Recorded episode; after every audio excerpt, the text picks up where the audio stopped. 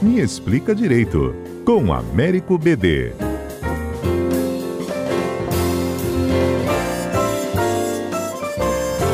Olha, hoje o BD vai explicar para gente como é que funciona né, a indicação e aprovação de nomes para ministros do Supremo Tribunal Federal.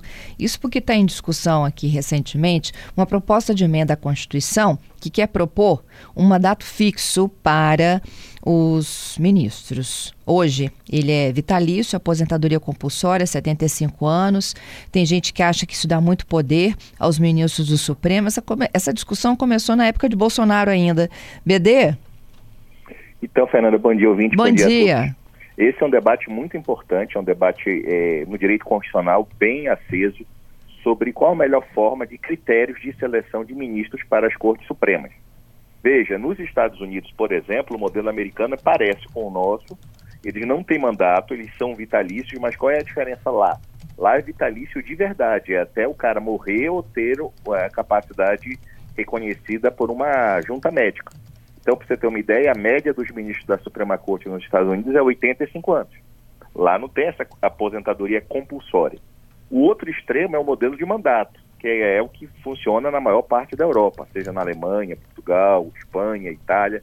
Esses países trabalham com mandatos e critérios variados de seleção. Por exemplo, aqui no Brasil, atualmente, é só o presidente que indica. Nesses países, não. Uma parte é indicada pelo presidente, uma parte pela Câmara, outra pelo Senado. Há cargos reservados, por exemplo, uma parte para professores, outra para juízes. Atualmente no Brasil, a Constituição só fala 35 anos de reputação e de bala, em notório saber jurídico. A Constituição não fala se vão ter vaga para juízes, vaga para eh, advogados, professores. Você pode indicar de qualquer área do direito. Então esse projeto ele tenta mesclar um pouco do modelo europeu. Essa questão do mandato é muito importante deixar claro o seguinte, Fernanda, é pacífico. Isso só pode valer para as novas indicações. Não tem, do ponto de vista constitucional, como se tentar impor um mandato a um atual ministro. Seria uma forma indireta de caçá-lo. Então, isso, isso constitucionalmente não é possível.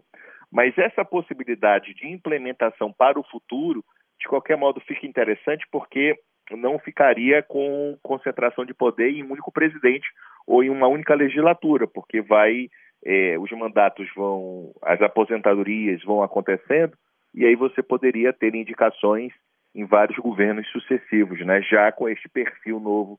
E há um debate se é melhor 12, se é 8, se é 14, qual é o limite ideal também, é um outro debate. O, é, o importante, Fernanda, é que, de fato, se democratize e se discuta qual a melhor forma de seleção de ministros do Supremo.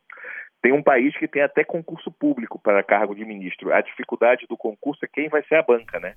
Porque isso pode influenciar também no resultado. Não por, por, mas porque você tem um perfil e uma escolha do tipo de prova que você acha mais adequada, né? Mas, enfim, são várias sugestões, vários critérios, né?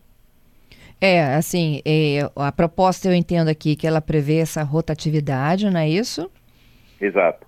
É, o mandato de oito anos, sem direito à recondução do cargo. E isso aí, olha, como tudo que acontece no Supremo vai em camadas, isso se aplicaria também aos tribunais, não? Poderia, mas teria que ter regra expressa né, não é automático, teria que ter um outro projeto também prevendo, seja para tribunais superiores, seja para tribunais inferiores, de mandato. É, é, um tema muito interessante, como eu falei, é um tema que precisa ser repensado, porque assim, precisa ser debatido qual é a melhor solução. Porque assim, a carreira na justiça é uma carreira engessada hoje, de fato, os integrantes do Poder Judiciário dificilmente conseguem é, chegar nos níveis mais elevados mas a gente precisa ver é, como isso, de que forma isso seria é, útil. Pode ser uma, uma solução. Você coloca um mandato de 10 anos, de 5 anos, de 8, enfim, e aí necessariamente essa pessoa ou aposentadoria, ou teria aposentadoria, ou ela retornaria. Isso já acontece no TRE, por exemplo. Você uhum. tem hoje no TRE juízes que vão exercer a função de desembargador eleitoral, acabou os dois anos, eles voltam ao primeiro grau, só que na Justiça Estadual ou na Justiça Federal. Eles não ficam na, na corte, né?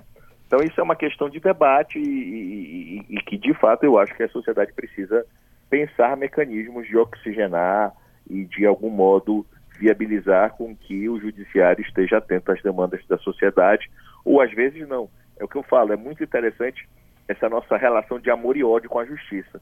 Porque o judiciário ele não tem só um papel de ser a voz da sociedade. O judiciário tem um papel contra-majoritário, um papel de desagradar a opinião pública também. Isso às vezes é mal compreendido, mas isso é necessário. Basta lembrar daqueles exemplos que a maioria apoiou o nazismo, a maioria soltou Barrabás ao invés de Cristo. Então, o judiciário tem um compromisso com direitos fundamentais. Então, nem sempre as decisões do judiciário serão as melhores do ponto de vista da população, mas ele precisa fundamentar e respeitar a Constituição e os direitos humanos. É isso, BD. Você acha que tem adesão isso aí? Eu acho que é um projeto e é um tema importante e a gente devia cobrar realmente que, que houvesse pelo menos o debate público e se repensasse esses critérios e pensar também como formas de democratizar a, a justiça. Isso me parece muito importante, sim. Eu só não aceitaria, eu não acho assim interessante o que acontece em alguns estados americanos de eleição para juiz. Aí seria desesperador para mim. É, juiz não pode ser eleito. Aqui no país eu acho que seria uma loucura. Isso existe na justiça estadual nos Estados Unidos. Entendido. BD, muito obrigada pela sua participação, hein? Eu que agradeço, Fernando. Um abraço a todos. Valeu.